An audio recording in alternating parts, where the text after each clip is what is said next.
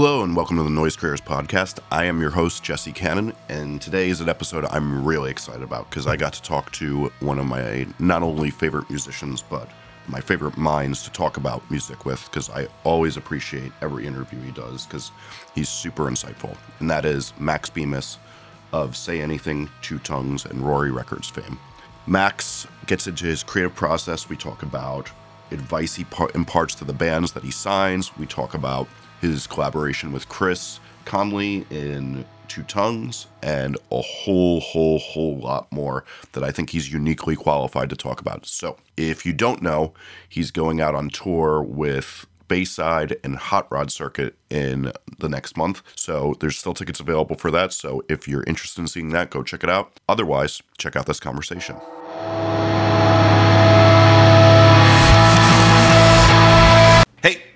One second before we get started with this interview. Noise Creators is able to do these cool podcasts because we're a service and we're trying to get the word out about our service to people.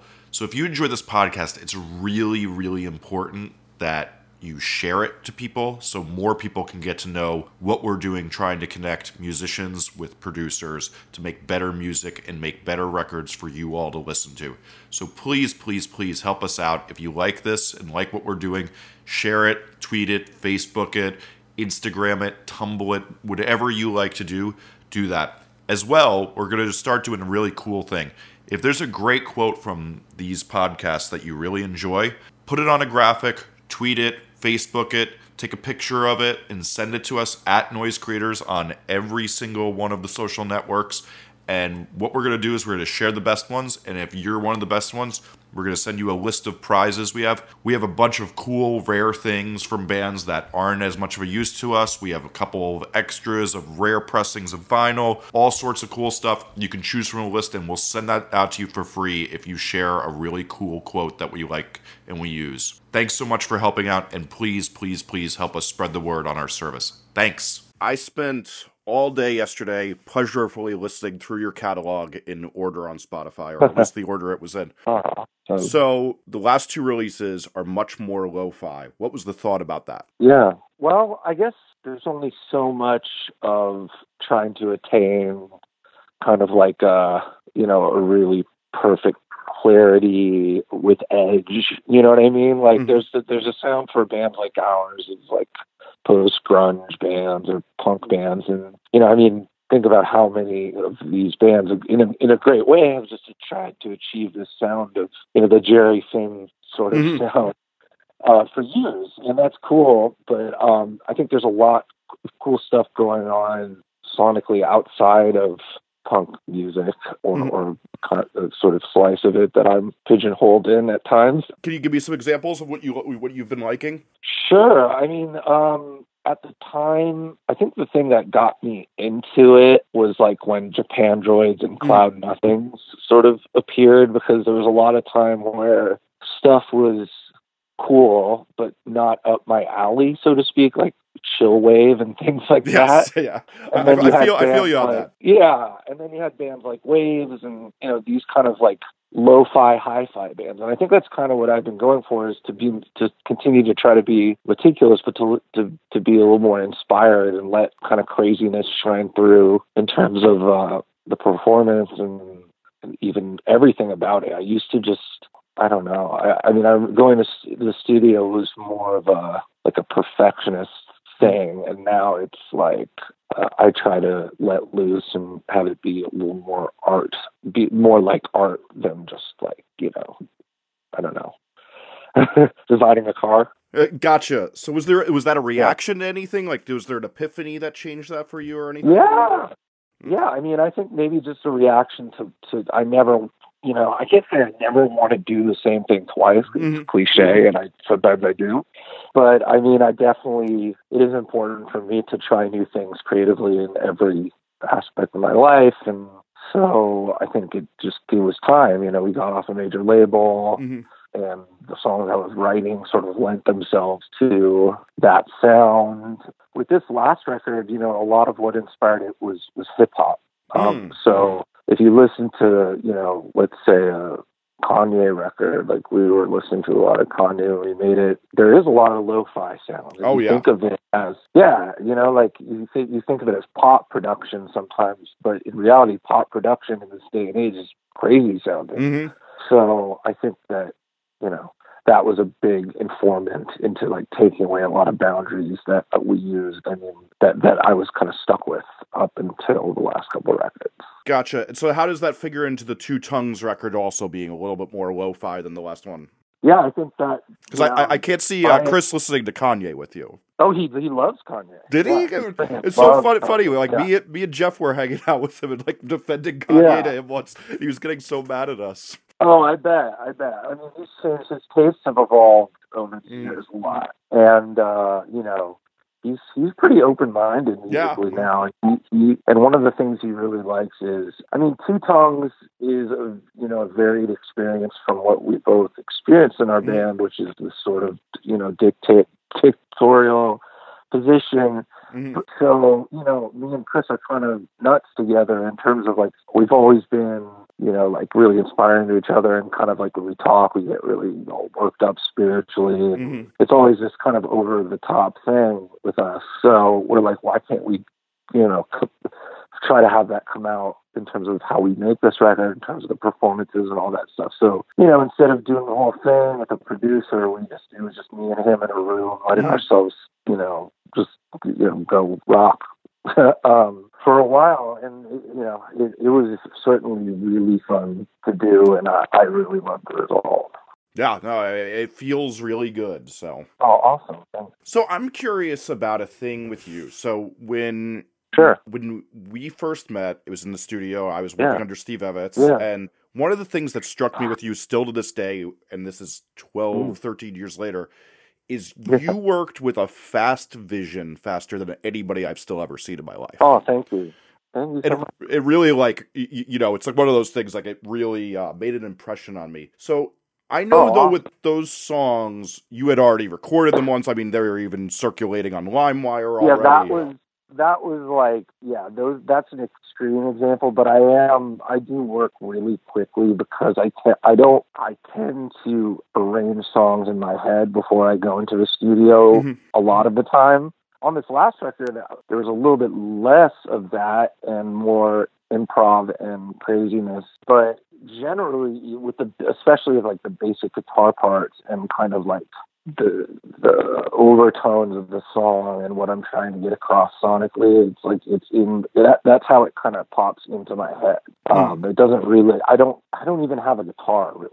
Like I don't. Uh, we have a couple of acoustics lying around, Mm. and mostly I kind of I I don't jam. You know, I don't practice at all. And what happens? It'll just the only practice I get is through writing and then you know recording when I do record it. So it's it's just that's how I function musically. It's, it's all the creative element and none of the technical. okay so I- i guess what some of my curiosity was so you had obviously demoed those songs extensively so it's easier to have a vision are you a big i you know with the separation of the studio these days of being able to just yeah. record a final version are you very big on i have to do a demo first and then make a, a more fleshed out version of it where, where are you at with that in your evolution as a songwriter Actually, for the past three records I've done, um, the Hebrews, basically the demos were the record because I was just building it.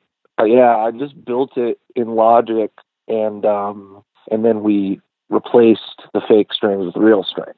You know, Wow. because yeah, and so so uh, and then I don't think it is. There was no demos. Um, we would build that from little pieces of songs or entire songs that were just in my head, or you know, I had a, a iPhone clip of. And Two Tongues was just little pieces of, you know, we we had maybe a couple demos, but it was mostly just like recordings of riffs and stuff that we worked from. nice So, but I'm gonna do it for my next record. i, I do miss it a little bit. hmm and so what do you miss about it just the precision with which you can there's something magical about seeing something for the first time but then there's also something magical about seeing a song like you played it you know a hundred times and if you listen to your own demos which i will do Hmm. and kind of with a critical mind then you know you you'll go in and you'll feel kick ass, and you know you might come up with certain things you wouldn't have come up the first time you did it. Mm.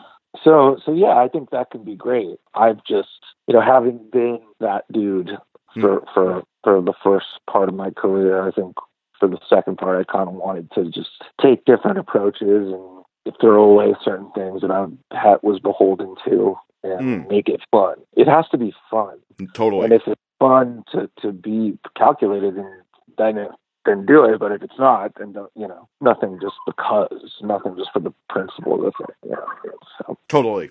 So you have written. I'm going to get the number wrong. So why don't I just ask you how many so, how many song shop songs do you think you've done around? It's somewhere around five to six thousand, maybe Oh seven. my god. so so I, I was going to be about half that when I did my uh, thing that I thought I remembered. Yeah, So I think it's at least five, at least five that we have, because there was a certain, there's only a certain point where we, I used to do it just through my email, Mhm. and then we started counting, and so I think there was maybe another thousand before. Wow. Um, yeah, for for for a while at the beginning when we were first doing it, it was around a thousand every time we opened it, and that was almost. I think it was basically like once a year, at least once a year. And now we, we now it's definitely not more than once a year, and uh, I tend to close it earlier, and, and you know, so yeah. So I guess like the thing becomes is like when you when I get in the studio with like a musician who's like one of those like like the Drive Like Jehu you think of like we wrote 22 songs and that's Yeah. all our band ever was. There was no other tidbits ever off the side. Everything came to life. So if that's like one Yeah, side of the pendulum, you are the exact opposite side of the pendulum. Completely, completely. I mean, I wish that I could put out more of what I do. I wish I could. Um, I I want to live in the future where people have completely uh, thrown out the idea of a divide between creative output and you know the marketing of it to some extent. Because I don't know. I mean, Hmm. I feel like I would I would release a lot more music. I mean, Song Shop in and of itself is technically releasing music, but Yes. you know, everyone's fairly limited by the industry itself to to not, you know, you can't oversaturate at this Mhm. point. But but I wish we could because it's like who doesn't want more music if you like an artist? Totally. And so I'm I'm actually I'm leaning in that direction as much as I can with my career. Is like trying not to. There are people who who don't give a fuck and will put out a lot of music, and you know I look up to them a lot. No, I, I, so was that some of the idea also behind just like releasing it one night late at night? Yeah, I was. I was just so sick of the lead up hmm and the it, it used to matter when when you know you'd go to the first day to a friggin' you know Sam Goody and get a CD, and at this point it just shows up on Spotify, and that's mostly how people listen Mm, to it yeah, or yeah. it. You know what I mean? That's how I listen to it. Yeah. Yeah, I mean, like most people, especially my demographic, like they, it's just Spotify, you know, and uh, or, or whatever. Even if they buy it, it'll tend to be on vinyl, um, or you know, a little bit on digital. But so it kind of just like reeks of of stale old record industry to me when when you know we try to do this big lead up and Mhm. you know, I think it's appropriate sometimes, but especially with the, there was a lot of uh, impulsivity to this record and making it and how we went about it. And it was kind of a little adventure. So we were just like, hey, let's just let's just do something crazy, like, and and we don't have to worry about it leaking. Mhm. We don't have to worry about any of that. And then people get the whole thing at once, and they just get a nice surprise. You know, it's something I would have been stoked about if it was a band I liked. So that's kind of why we did it. Nice. So to get back to what I was originally going at, so if I personally wrote six thousand songs, I would never know what my good ideas were anymore. Is there Mm. any insight you have on how you still find the good ideas out of doing all that? Totally. I feel like, you know, song shops are really specific and tailored to provoke emotions in one to people who are receiving it. And, you know, there's less call to be experimental. There's less call to to have a a particular theme that's there already is a theme. You know what I mean? There's already a, almost a creative direction given to me. Mhm. So there's not as much work put into. Um, I I think I know how I feel. Uh, I don't write songs in between, or I do. That's that's kind of bullshit. Like a little bit, I will write a random song here and there, but I tend to decide the direction of a record before I start writing it mm-hmm. uh, or maybe based based on the first song I've written, or based on what I've wanted to do, based on the last record. So, for instance, with this new Say Anything record I'm writing right now, it has a complete theme and it has a complete direction, and the production's already kind of laid out in my head how I want to produce it. So that helps define, you know, th- those songs from the song shop songs, and then with those songs, I kind of you know there's a there's more of a call for me to to to experiment and to be highly creative with how I put it together because it's like there's only one album every couple of years instead of like you know song shop there's this song and then the next song and then mm. the next song. So it's, it's easy to dis to discern those two creative processes and that helps me you know know what's what and what's worth pursuing. Gotcha. So when you do a record then? How much stuff are you trashing then if it's like with that idea? Like do you ever get to the point where you're like oh well you know i'm making a record now i have to throw this song out because like if i remember correctly there was like going into in defense of the genre i think you had said you had like in, i'm not going to get the number right again but like in yeah. double the record what you ended up putting out and that record still had a million songs maybe maybe I, I mean uh, that's possible because that was at a period in my life where we had put out our first record mm-hmm. you know it did well and there was a gap and it was like oh this pressure to, to follow mm-hmm. up is real boy and you know me trying lots of stuff so th- that is one and i had you know a, a little home recording setup of some kind, and I, that's that's actually the time in my life where I did own a guitar. Mm. I think it was the last. I think I I broke it during practice. I dropped it, and then that was the last time I ever owned a guitar during that period. And so I would sit and come up with riffs and stuff like that. So so that that makes sense if if that was the case. I don't remember, but for the past all the records after that, pretty much, uh, especially after self titled, there hasn't been many extra songs. I tend to write for the amount that I want to be on the record and then stop. Because gotcha. I'm just like, I don't know, I, I hone in on a few, and th- there'll be one or two that that don't make it, I guess, but not really. I don't, I don't really let a song form unless I'm sure I'm working on it. A lot of songs are kind of like shells of a song, and until I know they're going on the record, they don't really evolve past that point. Gotcha. So you're, it's very much that you have this intent, like how you're saying, like you know exactly what you're doing to go into each record, so you have the aim, and you're able to fulfill that aim. In totally, advance. totally. Well, hopefully, yeah. I think you did. I, I listened to it all yesterday. I think you've you've done very well for yourself. Uh, oh, um, thank you. Thank you. So you tweeted the other night though that you're not writing in the first person, and then I listened yeah. through your catalog. Yeah.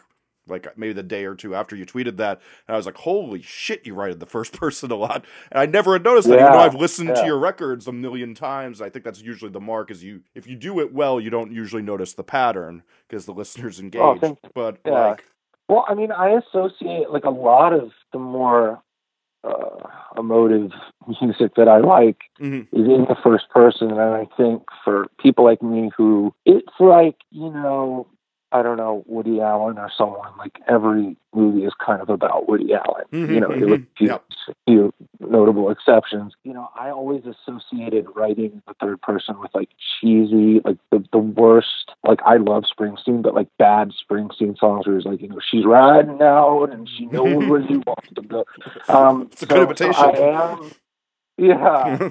so I, it, it actually is in the first person, but it's about me. Mm-hmm. Uh, it's about a character the whole record. So I needed to be inspired to write about something that I felt wasn't cheesy and wasn't a stretch and wasn't me doing that just for the sake of doing that because there's something we're known for, I think, in the band, and I don't want to lose that. And this particular, without giving it away, like it's it's very much say anything. If anything, it's closer to what what the cliche of the say anything record would be like based on the person. Um, so it, it it doesn't stray far from uh, what's good about the band, which I don't ever really want to do. Nice. Hi. I'm going to just take one second to tell you about something that if you're listening to this podcast, you will probably be interested in. Noise Creators put out a book called The 30 Minute Guide to Getting More Fans. It's by me, Jesse Cannon. I wrote a book called Get More Fans The DIY Guide to the New Music Business. That's been one of the best selling books on how to build a fan base for your band. That book is really long and detailed. What we decided to do, though, is make a smaller version of that book that you can read in under 30 minutes that tells you all about how you can build a fan base for your band. I'm sure you've noticed there's been far too many people popping up in your Facebook news feed slinging information on how to build a fan base for a subscription or a $100 or something. But Noise Creators was founded because we saw the potential to make the music world a better place. When I started writing about the music business over eight years ago, I always wanted to just teach all the bands that I thought had potential how to do this because I saw too many bands not build themselves up that I thought were the world should hear. So, this book has all that knowledge that I learned building fan bases for bands, producing and working in the music business for years. I managed a bunch of successful bands in the past, and this is how I got them to be more than a band that just their hometown knew about. So, if you head over to noisecreators.com under the More tab that says ebook, you can get it there for free. All you have to do is enter your email address or your Twitter address. Thanks for taking the time to check this out. So you mentioned character in there, and obviously one of Yeah. the other main char- uh, things you've done is comics uh, in recent years. Yeah. Has there been any way that the comics and the music inform each other in your stuff in recent years? Yeah, totally. You know, it's just language being taking up language and knots and I mean my lyrics are kind of my main selling point to Mhm. some degree and I've always taken them pretty seriously, but I think that I do way more I'm able to revise more with my lyrics now. I do do a good amount of revising. So, Uh, you, so are you saying you weren't doing a lot of revising in your earlier in your career? no, no, it was a lot of phrases would would be things that just pop into my head Mm. um, and they'd all come really quickly, and then I'd just be like, okay, and kind of let it lie. Um, but with this, like, I feel like you know, I could. There's there's always not always, but sometimes there's like you know a, a different word you can use that's even more perfect, or you know, you know, my goal is to to have all the to have someone be able to read the lyrics and just enjoy reading the lyrics or co- returning to the lyrics or discovering the lyrics after liking the song, be really drawn into it and feel like there's a lot of effort put in while not also being overly rehearsed or overly, you know, trying too hard to be intelligent or something, which I hate. Nice. So I feel like you get like if I'm at a show, I feel like you've been the person that people love to discuss how their music changes with medication and drugs. Um, Oh yeah. um, you get thrown around as the example, but I sit there and I go, you know who would probably have a really interesting thing to say about the way medication and drugs changes your music is you, since you're the example everybody says it. So I've always wanted to ask you about Yeah. this. Um, what are your thoughts Yeah. on how I, I like in the book I just read, I call it like changing your cocktail. Um, since like Yeah, all these yeah. authors, like if you read that book, um, Daily Rituals from Mason Currey, it's like he talks about how all these authors had a certain cocktail for a while, like all these 1800s people were doing Yeah. some sort of opium or stimulant. And Right, right. so I'm curious what you think. Yeah, I mean, it definitely does change your writing. I mean, I've, I don't know if I'm, you know, I know uh, uh, um, not everyone agrees with me, but I certainly think that I was a lot worse when I was smoking pot. I uh, just in in my IMO, like Okay, and so so what what period is that for if people don't uh, know? you know, it wasn't very, it wasn't, and, and you know, there was more than pot, but there wasn't that much fun. Like, I think it's kind of blown out of proportion because on Is a Real Boy, it's, you know, I'm really dramatic hmm and it felt dramatic. And then there was the whole bipolar thing what, that got, but all of that really only took place. I think I started doing drugs around 17 hmm and I stopped when I was like 24. Hmm. So I mean, I have friends that have been like smoking weed their whole lives and continue to, or do drugs their whole lives and continue to, and drink a fuck ton. So you know that period of unrest in my life. Also, people think in defense was done during this period Mm. because I was bipolar, a little bit like having struggles with bipolar, but I also stopped smoking pot by in defense. So it was Hmm. really, literally just is a real boy.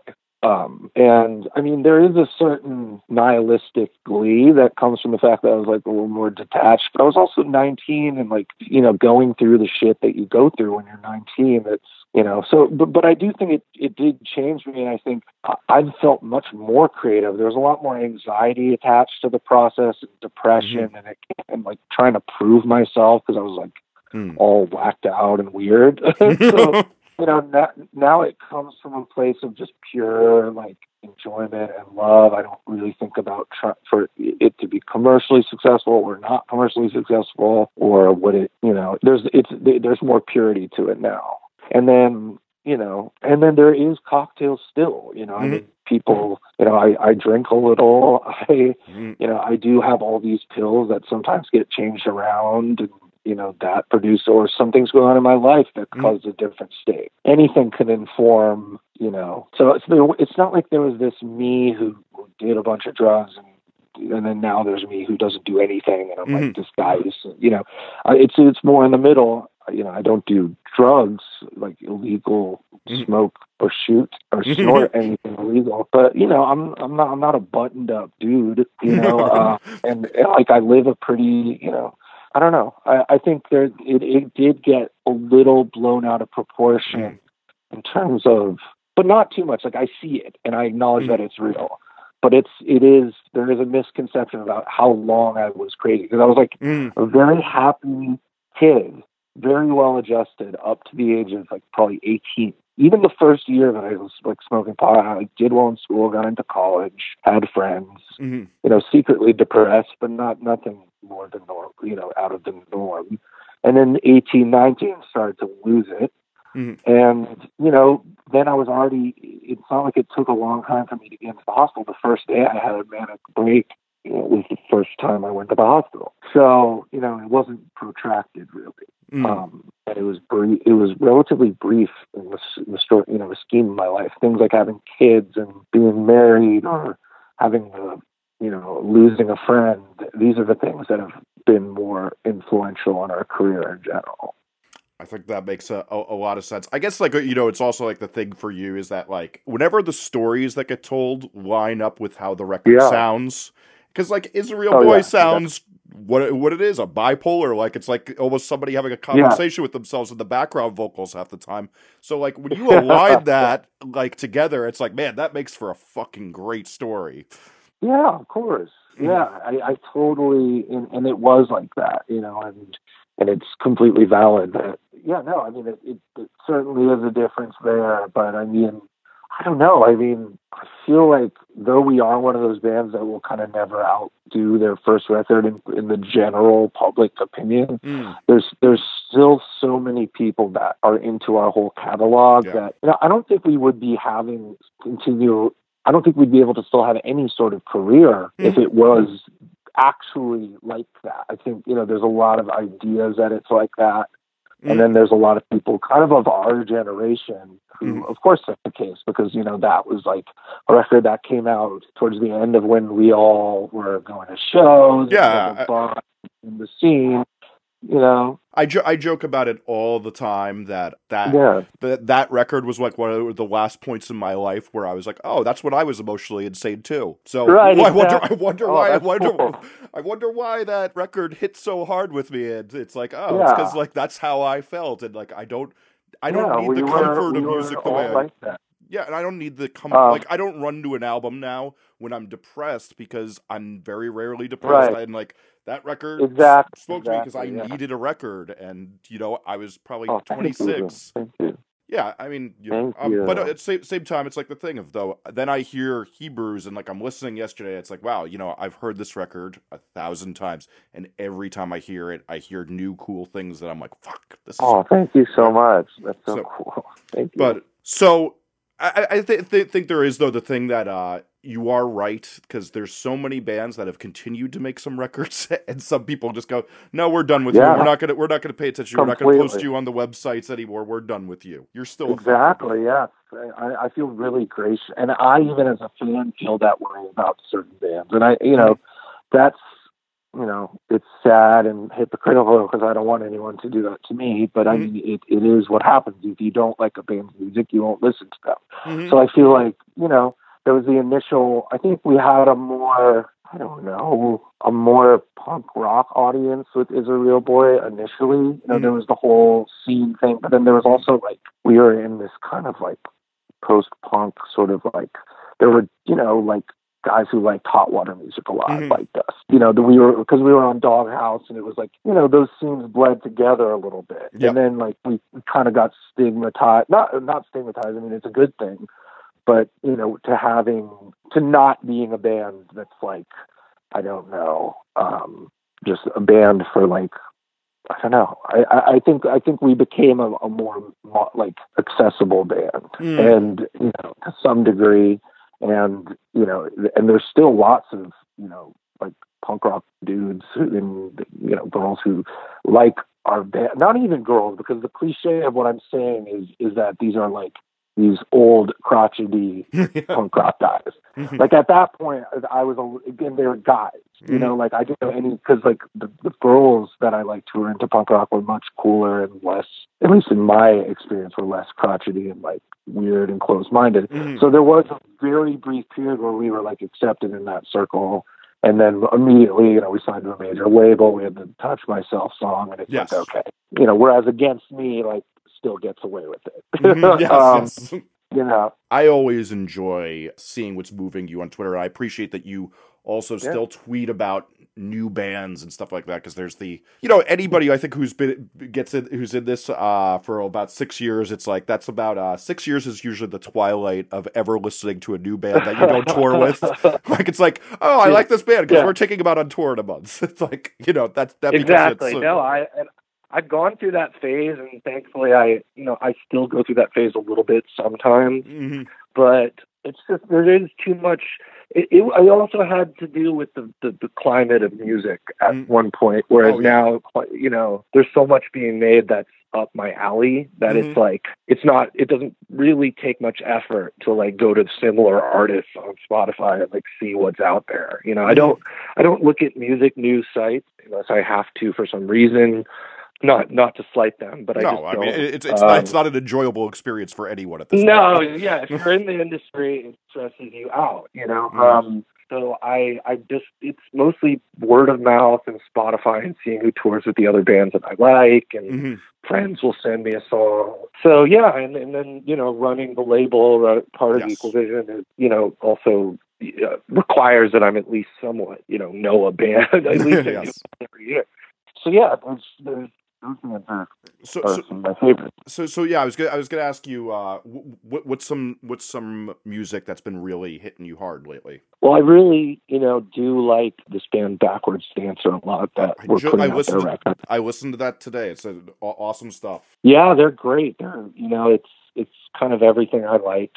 Mhm. Up band, and they're they're young and very cool people. And the guy's like a visionary songwriter. And, you know, I really liked the, you know, I continued to really like the Hotelier, which he Mhm. was a part of.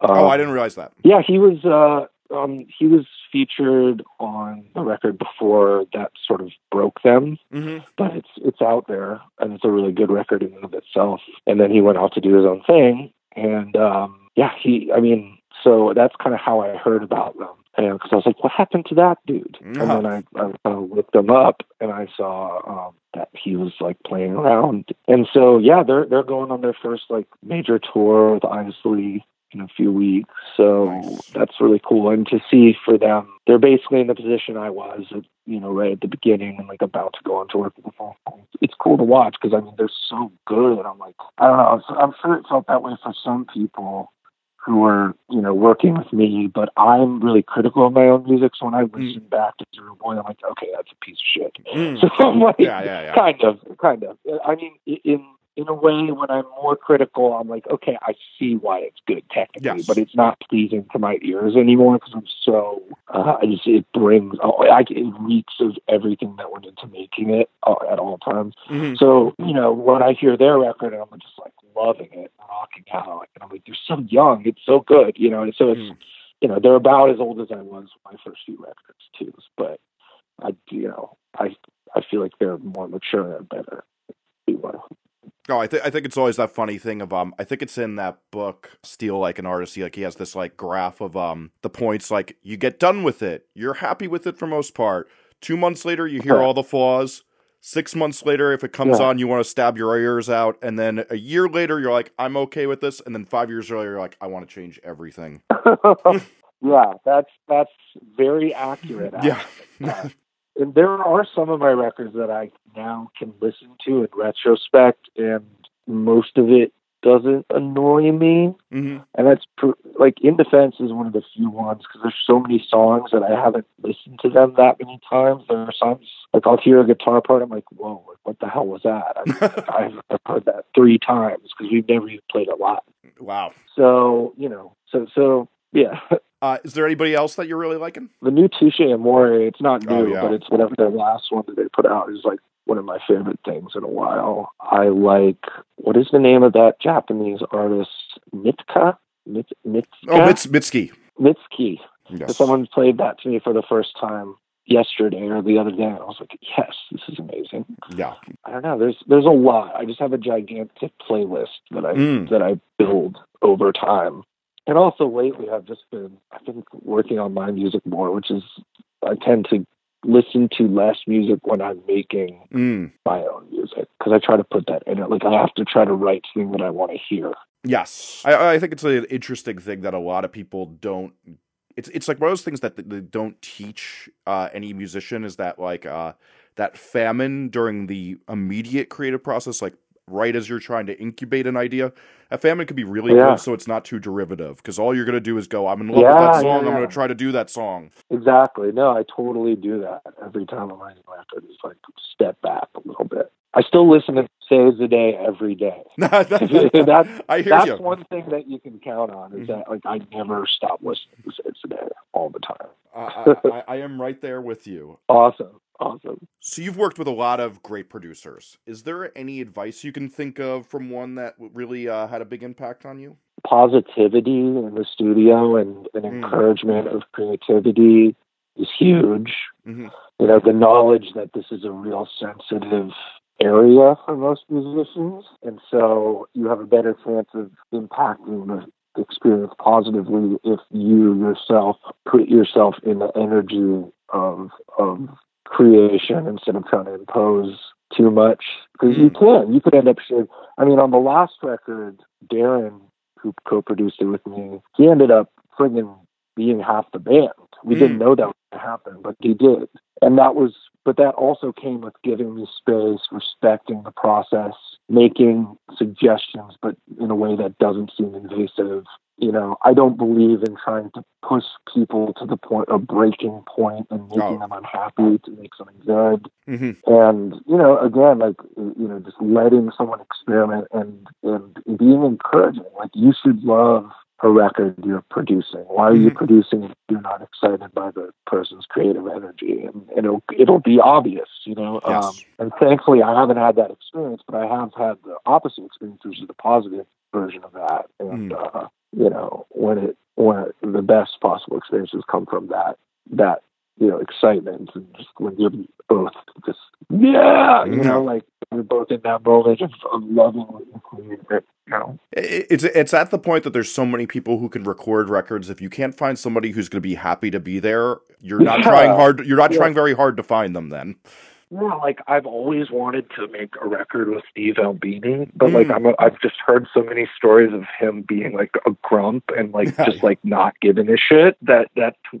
completely turns it.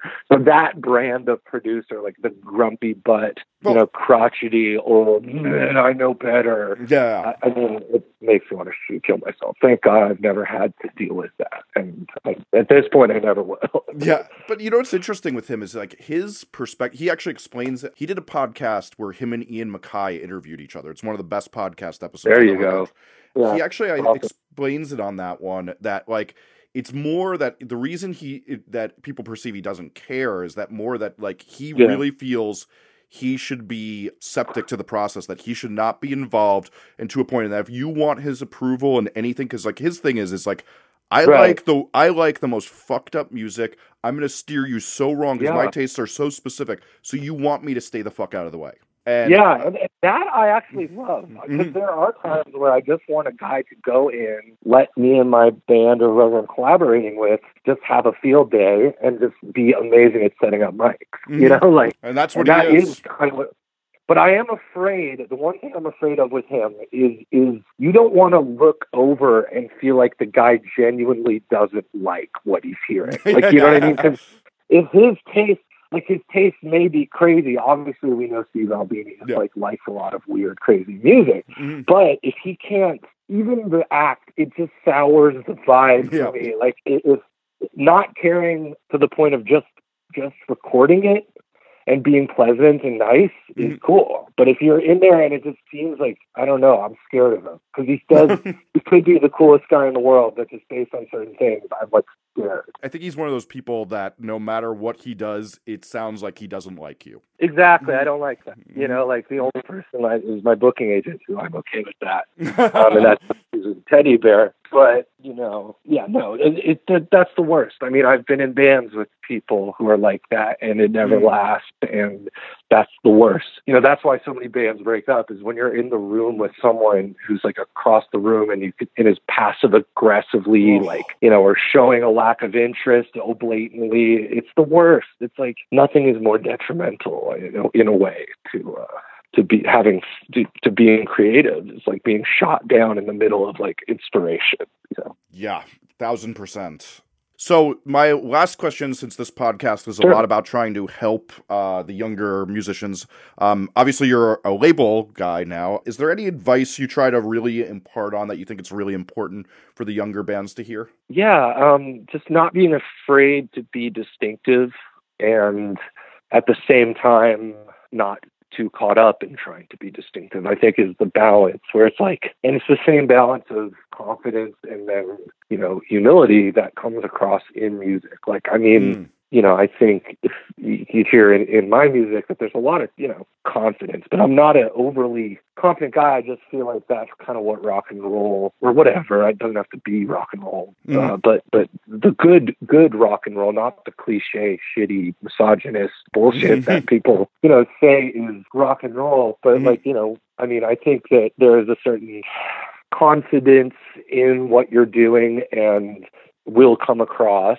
and the willingness to, to to realize that there is this sea of music and you have to stand out in some way and you have to be really good. You know like the, Mm. don't just play half-ass shit. I mean you know but then at the same time to know that your stuff is going to sound half-assed to someone else at some point and it's it certainly compare if you compare all the specifics it's going to be bad compared, you know like if i play my a bass line and then listen to paul mccartney play bass i'm going to feel like i'm the worst bass player in the world Yeah, yeah. you know and so it's all relative and it's all based on opinion and subjective so when i say don't be half-assed i just mean like even when i was 17 and making music that that in retrospect i don't like very much Mhm. i wanted to be in the best band ever. You know Mm. I, I did and clearly to most people we're not the best band ever but i mean to some people we are and i think that's that's the balance is is is just believing in yourself but then also realizing that you're just a little piece of shit you know? We are both. We're both insignificant and very significant and that's what art's about and you know so to ha- to have that you got to have both i think cuz you know it's it's a it's a tough tough market but i mean the good stuff does rise or does it is it is it the opposite to say the shit What- what is- like what is that that saying like the good stuff rises to the top or does the shit So the saying is that, and then uh, then you look at what we have for a president right, now, and you wonder, Oh, uh, yeah, does it apply everywhere? Yeah, yeah. You know, it's it's true, and and he he's yeah that is, that is the exception. He's the walking exception to the this, this life. Well, well, Um, a, a lot of what I what I, what, I- what I write about uh, in this new book I just wrote, wrote is that you know the rules for music I think are a lot different for the rules that you get here about everything else in this world, and that's So what makes it so di- so difficult. And Business, yeah, business. Oh my God, yeah. and, and social. Yeah, And I, I think that's what makes it tough is like, you know, like the, you get told the customer is always right all your life. And it's like in music, the customer is Yeah. not always right because music written to please customers is terrible music. exactly, exactly. And yet there is something in in trying to reach people, you know, Mhm. but so it is it's just that complete balance of of I you know, do you really want no one to hear your music? Like that's why I've never been like obsessed with Cobain. With, I mean, he's a genius, and I Mm. Nirvana one of my favorite bands. But his persona, that never. That's why, like, I became obsessed with, with Saves the Day. I was not like a grunge Nirvana kid, even though that Mm. was my favorite music. Because it was like these were kids that were not afraid to put on a show, but it was clearly hard on your sleeve. And then with Nirvana, I feel like it was the opposite, where it was like he wanted to appear, or maybe genuinely felt like he didn't want his music to to achieve the heights that it did. Maybe it was a complete accident, but I just don't buy that as much. Hmm. Um, It didn't. It didn't. know. it didn't feel authentic to you. it doesn't feel as authentic. I mean, Mm. like could he he is one of the most authentic, you know, rock songwriters ever, and and I love it. But I just that mentality has always been something that I have a hard time dealing with. People in in the public eye who stay in the public eye pretty much, who could have walked away at any point Mm. And you know and that it has nothing to do with this obviously terrible terrible way that he went out of this world but Yeah.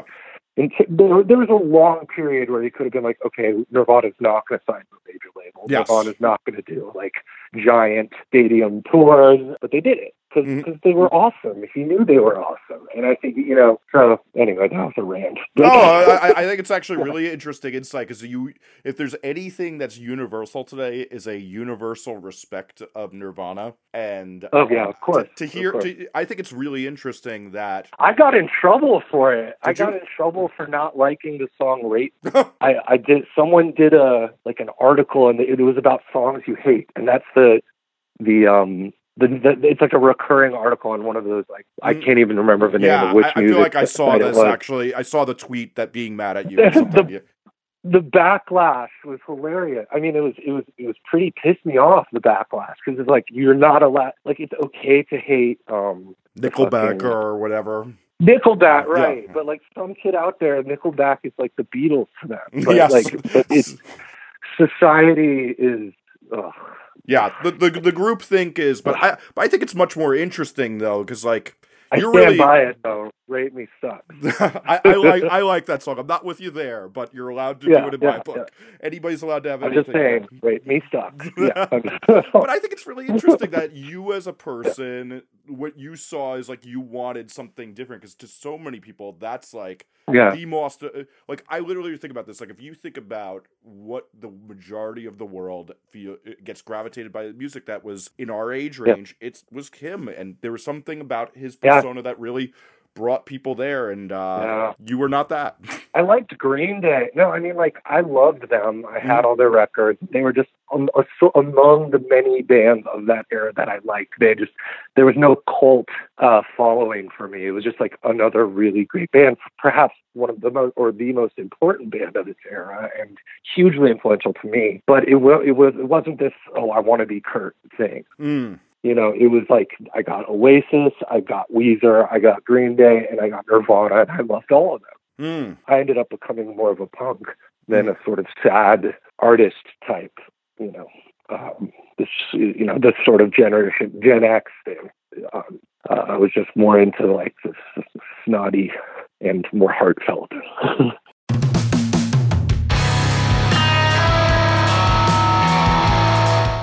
If you enjoyed this episode, please remember the golden rule of the internet that if you enjoy something you got for free, please tweet, Facebook share, or tell your friends about it in whatever way you like to do that. Please check out Noise Creator's website and take a look around. We have tons of interviews, discographies, Spotify playlists from all the best producers out there on our service. If you're unsure about who your band should work with, we can help you get the best producer fit for your record. To keep up with us, follow at Noise Creators on Twitter, Instagram, SoundCloud, Tumblr, or Facebook. This podcast can be also be found wherever podcasts are found, including iTunes and Stitcher. I'm your host, Jesse Cannon. I can be found on Twitter at Jesse Cannon or at jessecannon.com. Again, please help spread the word about this podcast and what Noise Creators does so we can keep this going.